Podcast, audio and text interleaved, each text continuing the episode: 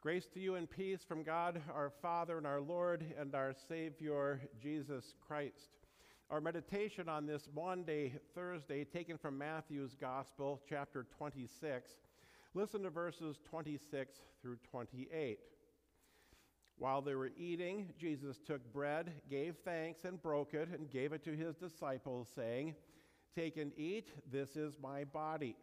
Then he took the cup, gave thanks, and offered it to them, saying, Drink from it, all of you. This is my blood of the covenant, which is poured out for many for the forgiveness of sins. So far, our text. What did you have for supper tonight? Can you remember the menu? As far as meals go, your meal probably wouldn't be called gourmet. You enjoyed an average, run of the mill, middle of the week kind of supper. Perhaps a hamburger or soup or chili out of the Instapot, or maybe, maybe tacos, pizza, maybe even a casserole. Good food, but not fancy food. Everyday Thursday evening fare. But every once in a while, isn't it great to pull out all of the stops when it comes to a meal? I'm talking about those special occasion meals. It's your birthday, and you go to your favorite restaurant and you don't even check the prices. It's Thanksgiving Day, and the meal is at Grandma's house with all the trimmings the way that only Grandma can prepare them. Or it's Christmas Day, and there you are helping Mom in the kitchen, cooking up everyone's favorite holiday delicacies. There's just some meals that you look forward to more than other meals. They're little culinary islands that dot the calendar part tradition, part celebration, part feast. They make up some of the happiest and most memorable moments in our lives. And they are the meals worth waiting for. Well, on that first Maundy Thursday in Jerusalem, the disciples were eagerly anticipating a special meal too. At sundown would begin the Jewish feast of Passover, which included the traditional Passover fixings roast lamb, unleavened bread, bitter herbs, wine, and a variety of sauces.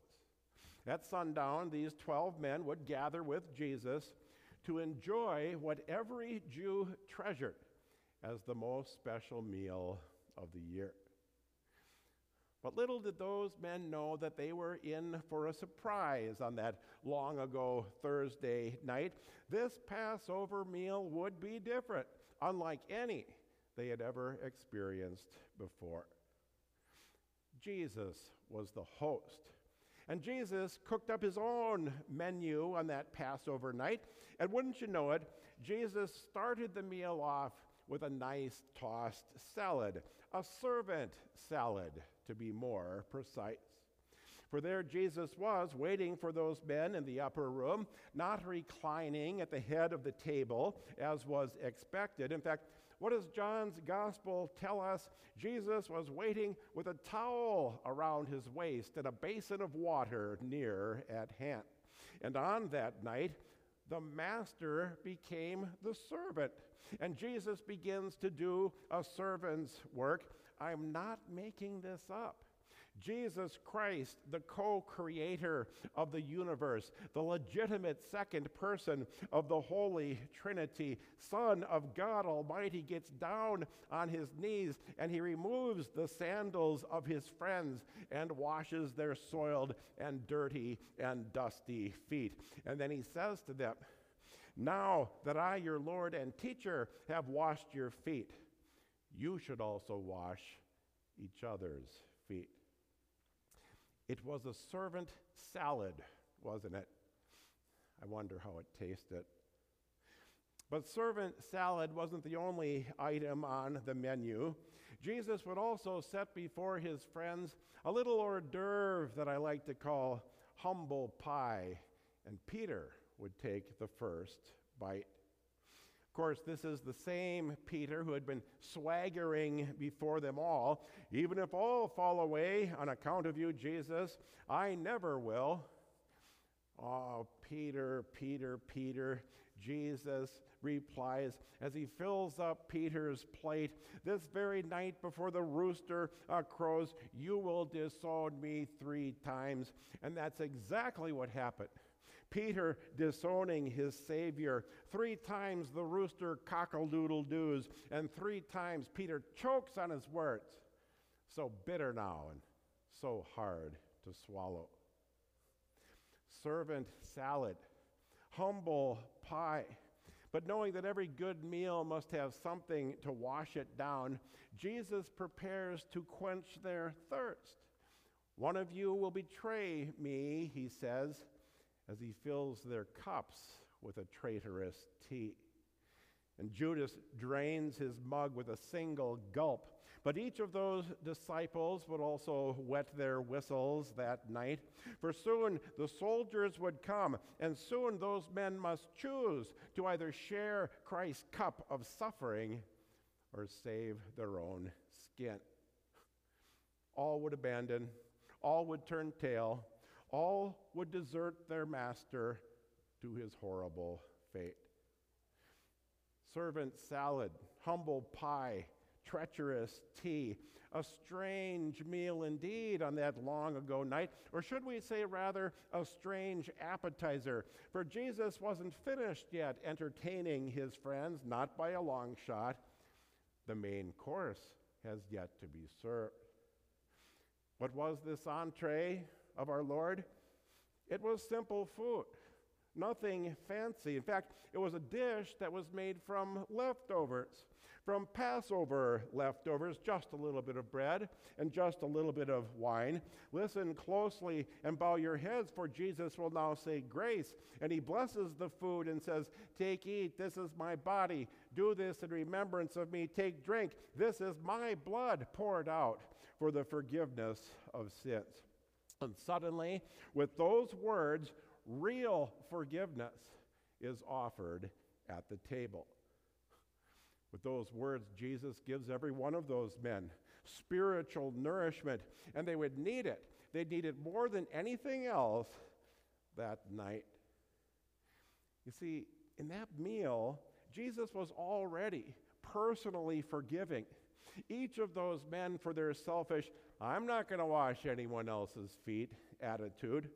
Pro offering grace for when their Peter like self inflated faith and confidence would fail, and fail it would, laying the groundwork for the mercy that they would each tearfully seek after abandoning Jesus to face those soldiers all by himself. And maybe those men didn't realize. Maybe they didn't know it at the time, but later every single one of them would look back on that simple meal of leftover bread and leftover wine and realize that it was the most exquisite fare they had ever sampled. What did you have for supper tonight? I hope it was tasty. Whatever your meal was, it will not compare to the menu your Lord and Savior has prepared for your enjoyment in just a few moments. And I know it doesn't look like much. Little bit of bread, little bit of wine, but do not be fooled by appearances. For this food is not just bread and wine. This food is Christ's true body, and it is his true blood. This food, as Paul tells us, connects you to the cross of Jesus, connects you to the empty tomb of Jesus. This food will satisfy. It will fill up that empty place in your heart caused by every time, just like those disciples, you were too proud to love and serve your neighbor. It will alleviate the pangs in your soul brought about by all the times when, just like those disciples, you were too afraid to admit or show the world that you belong to Jesus. And it will satisfy and relieve your guilty conscience for every moment, just like the disciples, that you have betrayed Jesus by loving yourself or loving earthly stuff more than you love Him. I know you already had supper tonight, but that was just an appetizer. The real meal, the main course, is now laid out for you, and it's pardon, and it's mercy, and it's forgiveness, and it's grace, and it's peace. You need this food more than anything else, and soon it will be heaped upon your plate and piled upon your heart. Enjoy this feast. It was lovingly prepared and sacrificially prepared just for you Come, it's time to sit down at the table. Your Savior is waiting to serve you. Amen. And the peace in Christ that passes all understanding, keep your hearts and minds in Christ Jesus. Amen.